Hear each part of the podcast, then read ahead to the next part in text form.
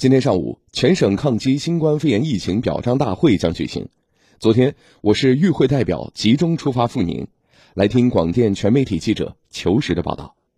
市委常委、副市长黄宗明出席送行仪式，对大家在疫情期间的付出和奉献表示肯定。副市长江海、市政府秘书长周伟率队前往南京，一路上警车和警用摩托为大家开道护送，向抗击疫情的英雄们致以最高礼遇。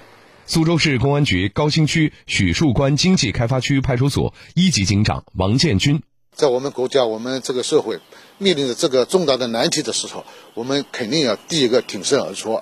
只有我们站出来了，才有我们背后老百姓的安稳。